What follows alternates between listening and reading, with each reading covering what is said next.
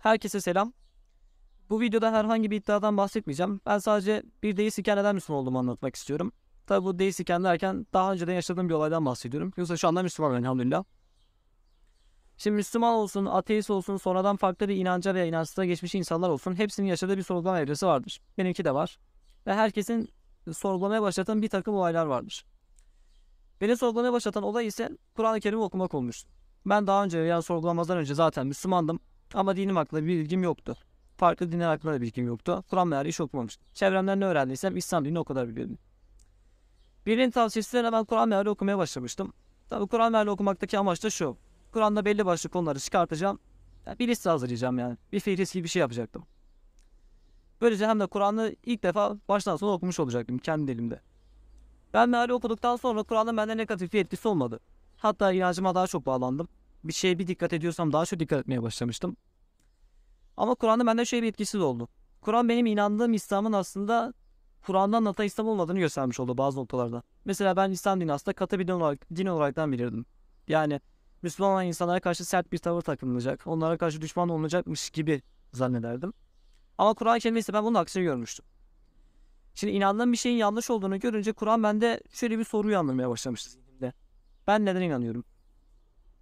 Ben bir yaratıcının varlığına neden inanıyorum? Bir yaratıcı varsa bir onun emrettiği dinin İslam olduğunu ben nereden bileceğim? Bu sorular aklımda oluşmaya başladı. Başlangıçta cevap bulamadığım için bu sorudan hep kaçmaya çalıştım. Ama tabii insan kendisine ne kadar kaçabilir için. Eninde sonunda bu sorularla yüzleşecek. Bu sorularla yüzleştiğim zaman kendime ben şunu söyledim. Dedim ki benim amacım inanmak değil. Benim amacım gerçeği bilmek. Yani eğer yaratıcı varsa ona iman ederim. Yaratıcı yoksa inanmanın bir anlamı yok. Dinler yalansa inanmanın bir anlamı yok. Benim amacım gerçeği bulmak. Bu şekilde ben kanıt aramaya başladım. Hem teistlerin argümanlarına baktım. Yani teist, teist yani yaratıcının varlığına inanan insanların argümanlarına baktım. Ve ateistlerin argümanlarına bakmaya başladım. Başlangıçta yaratıcının varlığı bulmak benim için pek zor olmadı. Teistlerin argümanları daha tutarlı geldi. Ve bir de ateistlerin argümanlarıyla ilgili itirazları mantıklı değil. Ve bunun dışında ateistlerin ben bir argüman ettiğini değil de daha çok bir yaratıcı varsa şu ne olacak, yaratıcı varsa bu ne olacak diyerekten yaratıcının varlığıyla beraber oluşan sorunları gündeme ettiklerini gördüm. Yoksa bir argüman ettiklerini falan görmemiştim. Ve olayın ben aslında temelinde bakış açısıyla alakalı olduğunu fark ettim. Yani şöyle, biz mesela şu anda evrenin nasıl oluştuğunu biliyoruz. Yani bu dünya, bu canlılık nasıl oluştu? Başlangıçta galaksiler oluşuyor. Var olan fizik kanunları var. Patlama oluşuyor. Patlama, patlamadan sonra galaksiler oluşuyor. Galaksilerde yıldızlar. Güneş sistemi oluşuyor. Güneş sisteminde gezegenlerden bir tanesi yani dünyada canlılık oluşmaya başlıyor. Bu canlılık zaman içerisinde insan türünü oluşturuyor. Ve bu insan da bütün bu senaryoyu izleyebiliyor. Yani sanki birisi insan ortaya çıksın da bütün bu senaryoyu görsün diyerekten evren rasyonel kılmış gibi duruyor.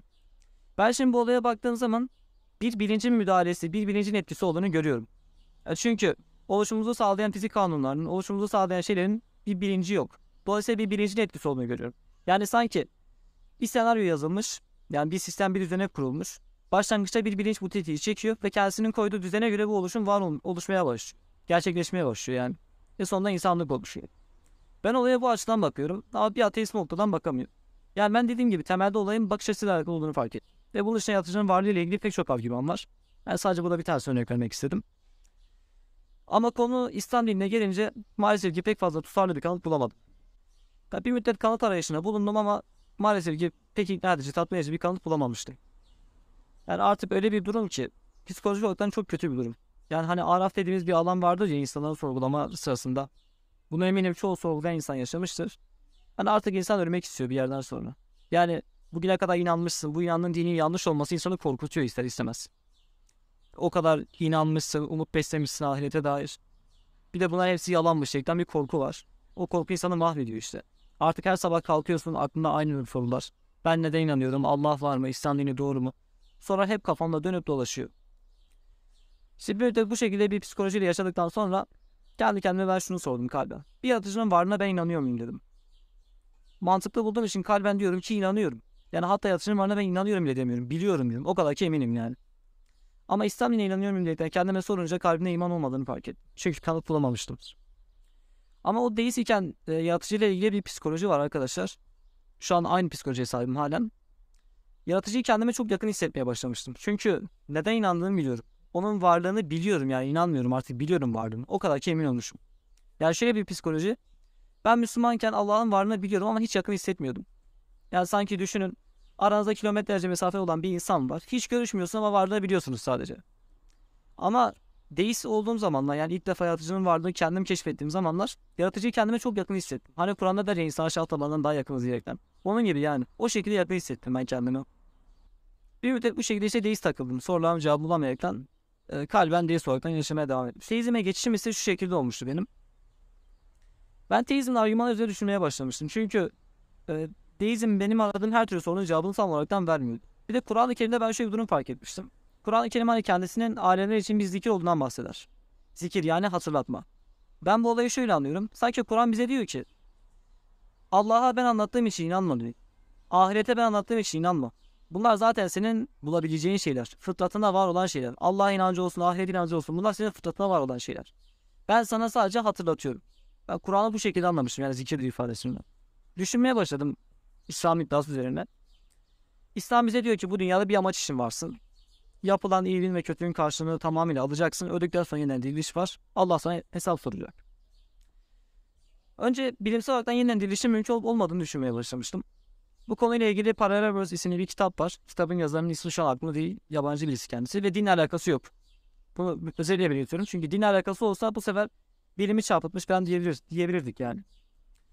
Kendisi Paralel Verse isimli kitabında evrenin sonuyla ilgili durumlardan bahsediyor ve evrenin sonundan sonra yani yeniden bir canlılığın yeniden bir hayata oluşup oluşmaması ile ilgili hipotezlerden bahsediyor. Ben bu hipotezlere baktım. Evrenin yok oluşundan sonra yeniden bir oluşumun başlaması, yeniden canlı oluşması mümkün olduğundan bahsediyor kendisi. Ben hipotezlere bakınca bunun mümkün olduğunu anladım. Yani bilimsel olarak bir sıkıntı yok. Mantıksal olarak bakacak olursak yine sorun yoktu. Çünkü mantık gereği zaten ahiretin var olması gerekiyor. E çünkü ben şimdi bir yaratığın varlığını biliyorum. Bana çok yakın olduğunu biliyorum. Beni gördüğünü, beni işittiğini biliyorum bir deist olaraktan. Ama dünyada her şeye müdahale etmiyor. Her türlü kötüye müdahale etmiyor. Sanki erteli, sanki ben erteliyorum gibi bir mesaj veriyordu kendisi. Bunun dışında Kur'an-ı Kerim'de ahiretin varlığı ile ilgili mantıksal pek çok örnek var. Kur'an-ı Kerim doğadaki döngüyle ilgili, yeniden dirilişin nasıl olacağı ile ilgili bir takım mantıksal örnekler veriyor. O da tutar gelmeye başlamıştı.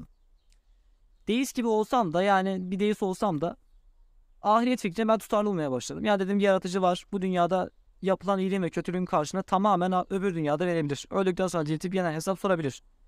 Bu mantıksız bir fikir değil. Şimdi ben mantıksal olaraktan ahirete ulaşınca Kur'an-ı Kerim'in dediği gibi ben Kur'an kendisinin zikir olduğundan bir hatırlatma olduğundan bahsediyor ya. Kur'an'ın iddiasının doğru olduğunu düşünmeye başlamıştım ben. Çünkü mantıksal olarak Allah'ı bulduğum gibi aynı mantıkla ahireti de bulabiliyorum. Sonra ben kendime dedim ki bu dünyada bir amaç için varsak ve bu amacın ne olduğunu bize din söylüyorsa eğer İslam dini yaratıcının dini ise bir kriterin olması lazım. Ben kendi kendime şu şekilde bir kriter bulmuştum. Bu kriter aynı zamanda e, sorgulayan birçok arkadaşın şu sorusuna cevap eminim. Hani sorgularken hepimizin şöyle bir düşüncesi vardır. Deriz ki tamam bir yaratıcıyı bulduk ama İslam dininin doğru din olması çok zor bir ihtimal. Çünkü ortada binlerce din var.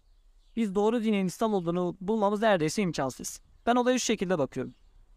Bir yapboz düşünün arkadaşlar. Yapboz parçası. Yapbozun içerisinde küçük bir boşluk var. O boşluk din. Boşluğun şekli nedir? Mesela hilal şeklinde. Bir tarafınızda da binlerce parça var. Üçgen, kare, yuvarlak falan binlerce parça var. Bizim burada bütün parçaları alıp da bu yapboz boşluğuna zorlamamıza gerek yok. Bu yapboz boşluğuna bakarız. Bu boşluk neyse ona uyan parçayla takarız. İşte o doğru din de ya o boşluk bize doğru dinin kriterinden bahsediyor. Ben şöyle bir kriter oluşturdum kendime. Dedim ki eğer yaratıcı bir din yolladıysa bu dinin gerçeklerle çelişmemesi lazım. İnsan fıtratıyla çelişmeyecek. Bilimsel bilgilerle çelişmeyecek. Tarihte gerçeklerle çelişmemesi lazım. Sonuçta her şeyi gören bir yaratıcı kitap yolluyorsa gerçek olan olayların aksini söylememesi lazım. Evreni yaratan bu kitabı yolluyorsa evrenle kendisine verdiği bilginin çelişmemesi lazım. Aynı zamanda insan fıtratıyla uyumlu olması lazım. Bu da şöyle bir noktaya dikkat çekeyim. İnsan fıtratıyla algısını karıştırmayalım. Çünkü insan algısı her zaman değişir. Ya yani bugünün algısıyla biz binlerce sene öncesi algısı bir değildir yani. Onların yanlış kabul ettiği şeyi biz bugün doğru kabul ediyoruz. Onlar bizim tam tersimizi yapıyor. O yüzden insan fıtratı ayrı, algısı ayrı bir şey. Ben İslam dinin, e, dinin fıtrata uyumlu olması gerektiğini düşünüyordum. Kur'an-ı Kerim'i incelemeye başladım. Kur'an-ı Kerim'in hatta bunu ben Kur'an'ları sıfırdan meal ettiğim zaman yani Arapça metinden birebir muhatap olarak okuduğum zaman Kur'an-ı Kerim'in bilimle, tarihiyle, insan fıtratıyla asla çelişmediğini fark ettim. Bu benim işte İslam dininin doğruluğa dair bir kanıt da aslında. Bu şekilde İslam dininde ona bir, bir nebze olsun emin olmuştum. Bunun dışında Kur'an hem Kur'an-ı Kerim hem çelişmiyor hem de Kur'an-ı Kerim anlattığı bir takım olayların da bilim, bilimle paralel olduğunu gördüm. Yani ayette öyle bir yorumu açık ki bir ayet aynı anda birden fazla teoriyle birden fazla hipotezle bağdaşabiliyor. Bu şekilde güzel bir üslup olduğunu fark ettim Kur'an'da. Bunun dışında hem teizm bana mantıklı geldi hem de Kur'an-ı Kerim'in gerçeklerle çelişmemesini görünce bu benim için nesnel bir kanıt olmuştu. Bu nesnel bir kanıttan dolayı ben kendime sorgulayan Müslüman demeye başladım. Sorgulayan Müslüman deme sebebim de şu. Müslüman olduğum halde ben halen gerçekleri sorgularım. Yani ben İslam'ın doğruluğundan eminim. Yaratıcının varlığından eminim ama bununla beraber her şeyi sorgulamaya devam edeceğim. Argümanları sorgulayacağım, verilen bilgileri sorgulayacağım. Bu yüzden kendime ben sorgulayan Müslüman diyorum. Ta genelde. İşte benim sorgulama hikayem de budur arkadaşlar. Ben belki bazı arkadaşlara bir ilham olacaktan bu hikayemi anlatmak istedim.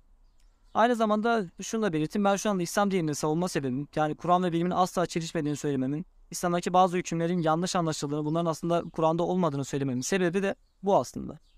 Çünkü ben benim ortaya koyduğum nesnel kriter bu. Ben İslam dini bu nesnel kritere uyduğunu görüyorum. Bundan dolayı İslam dinini savunuyorum. İzlediğiniz için teşekkür ederim. Umarım benim bu anlattığım olay da bazı arkadaşlara ilham olmuştur. Görüşmek üzere.